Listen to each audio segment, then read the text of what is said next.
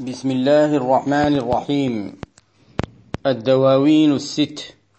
لفضيلة مولانا وشيخنا شيخ الإسلام الشيخ إبراهيم ابن الحاج عبد الله الكولخي رضي الله عنه.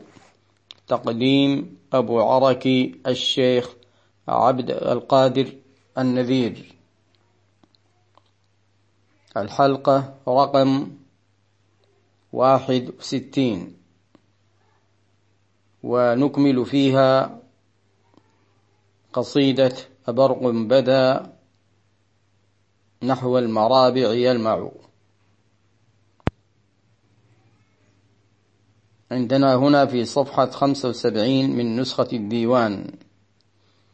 قال رضي الله عنه وأحلم خلق الله أعدل خلقه. من الناس أسخى بل من الناس أشجع. ويخدم للأهلين يخصف نعله. ويقطع لحما وهو للثوب يرقع. أشد حياء وهو يأتي لمن دعا. ويغضب للمولى إلى الحق يرجع. ولم يتورع عن حلال ولو حلا ولم تلفه في غالب الوقت يشبع. ويركب أحيانا جوادا ومرة حمارا وحينا راجلا يتقلع. كذلك في الملبوس والطيب فائح. يجالس أقواما والأصوات ترفع. ويمزح أحيانا يؤلف مرة. وما هاب ملكا قط فالشأن أرفع. وما حقر المسكين يدعو جميعهم. وبالله مولى الخلق ذا الخلق يجمع. وأكرمه المولى أجل كرامة وخصصه من للخلائق ينفع. عليه صلاة الله ما ذر شارق وغنت حمامات على الغصن تسجع. وما رد ضيم الدهر عن ساحة الذي يزخرف أمداحا ويشدو ويسجع. وآل وأصحاب مدى قول شيق أبرق بدا نحو المرابع يلمع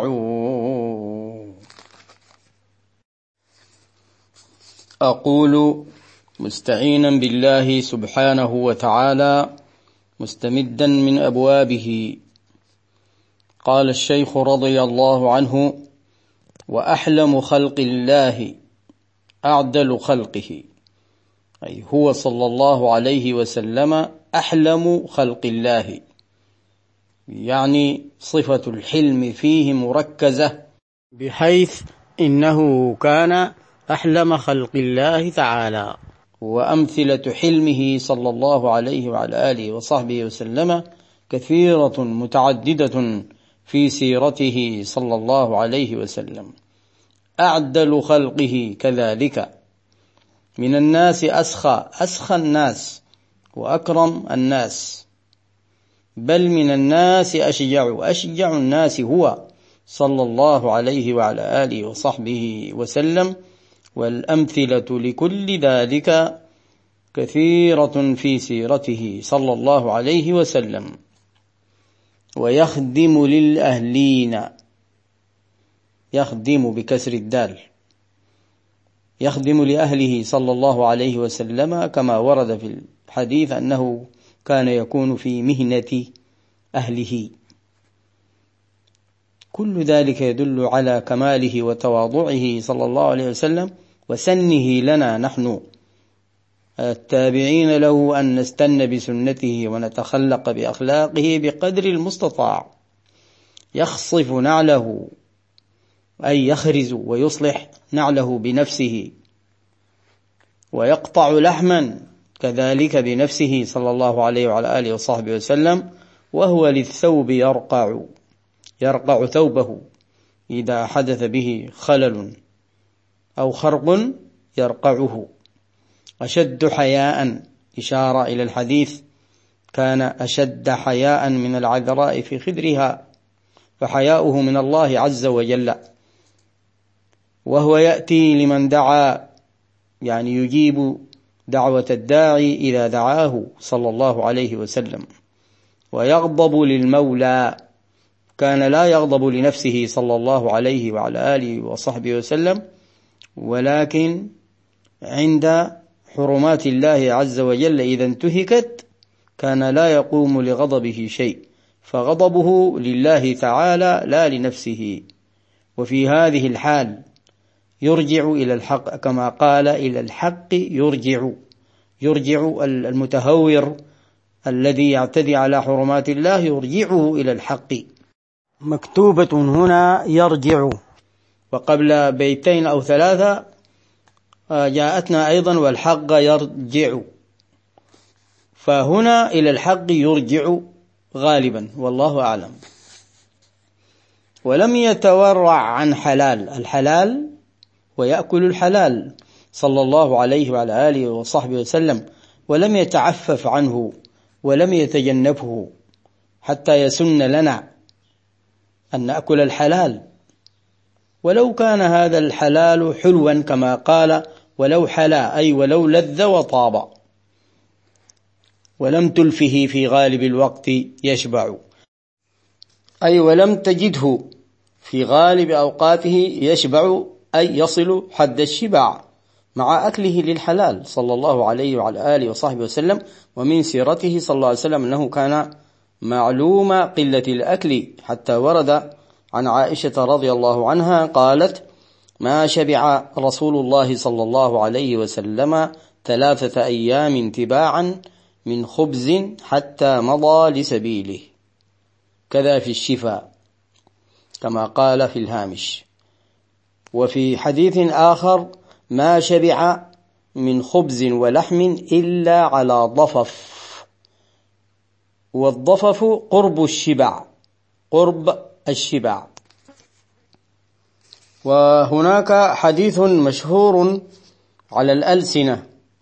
نصه نحن قوم لا نأكل حتى نجوع وإذا أكلنا لا نشبع أو لا نشبع. فهذا الحديث مشهور على الألسنة وقد أورده صاحب السيرة الحلبية بلا سند لكنه كما قال العلماء لم يسند أو لم يوجد في كتب الحديث ومعناه صحيح. وهناك أحاديث أخرى تدل على هذا المعنى مثل توصيته صلى الله عليه وعلى آله وصحبه وسلم بأن يجعل الإنسان في أكله ثلثا. لطعامه وثلثا لشرابه وثلثا لنفسه. وكذلك حديث ما ملأ ابن آدم وعاء شرا من بطنه وبعد ذلك أوصاه بلقيمات يقيمن صلبه. ثم قال الشيخ رضي الله عنه ويركب أحيانا جوادا ومرة حمارا وحينا راجلا يتقلع. يعني يبين هذا تواضعه صلى الله عليه وسلم وسيره بسير الناس. يركب أحيانا جوادا أي حصانا ومرة يركب حمارا كذلك ويركب بغلا ويركب ناقة وحينا راجلا أي يمشي برجليه صلى الله عليه وعلى آله وصحبه وسلم يتقلع كما مضى في الأبيات الماضية. كذلك في الملبوس أيضا هو متواضع في الملبوس مع أنه يلبس النظيف الجميل لكنه متواضع. رفض الحرير وما يشبه الحرير في لباسه صلى الله عليه وعلى آله وصحبه وسلم. والطيب فائح دائما منه صلى الله عليه وعلى آله وصحبه وسلم حتى كان الناس يعرفون أن النبي صلى الله عليه وسلم مر بشارع ما عندما يجدون الطيب هذا الطيب الذي يخصه. يجالس أقواما والأصوات ترفع والأصوات مكتوبة وقرأناها والأصوات للوزن. يجالس الناس ويسمع كلامهم وأصواتهم ترفع وربما ضحكوا وربما تبسم معهم.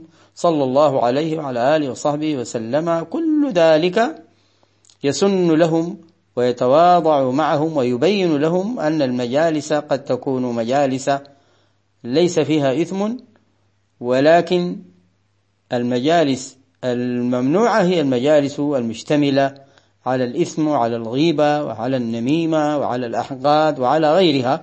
أما مجالس الحلال فهو يحضرها صلى الله عليه وعلى آله وصحبه وسلم ويمزح أحيانا يؤلف مرة يمزح والأمثلة كثيرة في سنته صلى الله عليه وسلم وسيرته.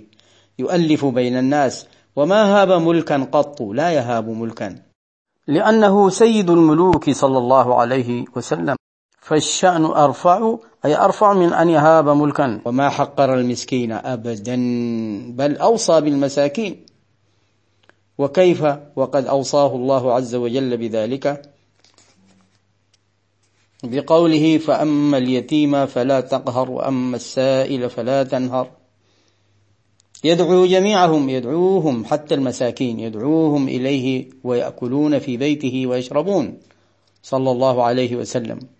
وبالله مولى الخلق ذا الخلق يجمع.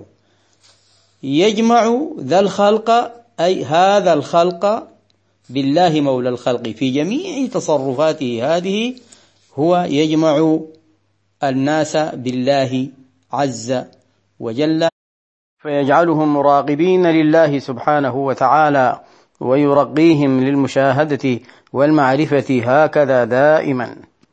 وقد اقتدى به الشيخ رضي الله تعالى عنه عندما قال في إحدى قصائده ولمة قصدي فيهم أن أسوقهم إلى حضرة البر الرحيم إلهنا وأكرمه المولى أجل كرامة القرآن الكريم والمعجزات العديدة. وبالصفات العظيمة وخصصه من دون الخلق جميعا من للخلائق ينفع جل جلاله. عليه صلاة الله ما ذر شارق. صلى عليه صلى الله عليه وسلم مده ما طلع شمس. ذر شارق أي طلعت شمس. ومدة ما غنت حمامات على الغصن تسجع أي تصوت بغنائها. وما رد ضيم الدهر. ومدة ما رد ضيم أي ظلم أهل الدهر عن ساحة الذي يزخرف أمداحا ويشدو ويسجع لأن الذي ينشغل به صلى الله عليه وسلم ويصلي عليه ويمدحه ويعرفه ويحبه كل ضيم ينزاح عنه لأنه صلى الله عليه وسلم قال لمن فعل ذلك إذا تكفى همك ويغفر ذنبك. وآل وأصحاب مدى قول شيق أي مشتاق أبرق بدا نحو المرابع يلمع. والله أعلم ونواصل إن شاء الله تعالى.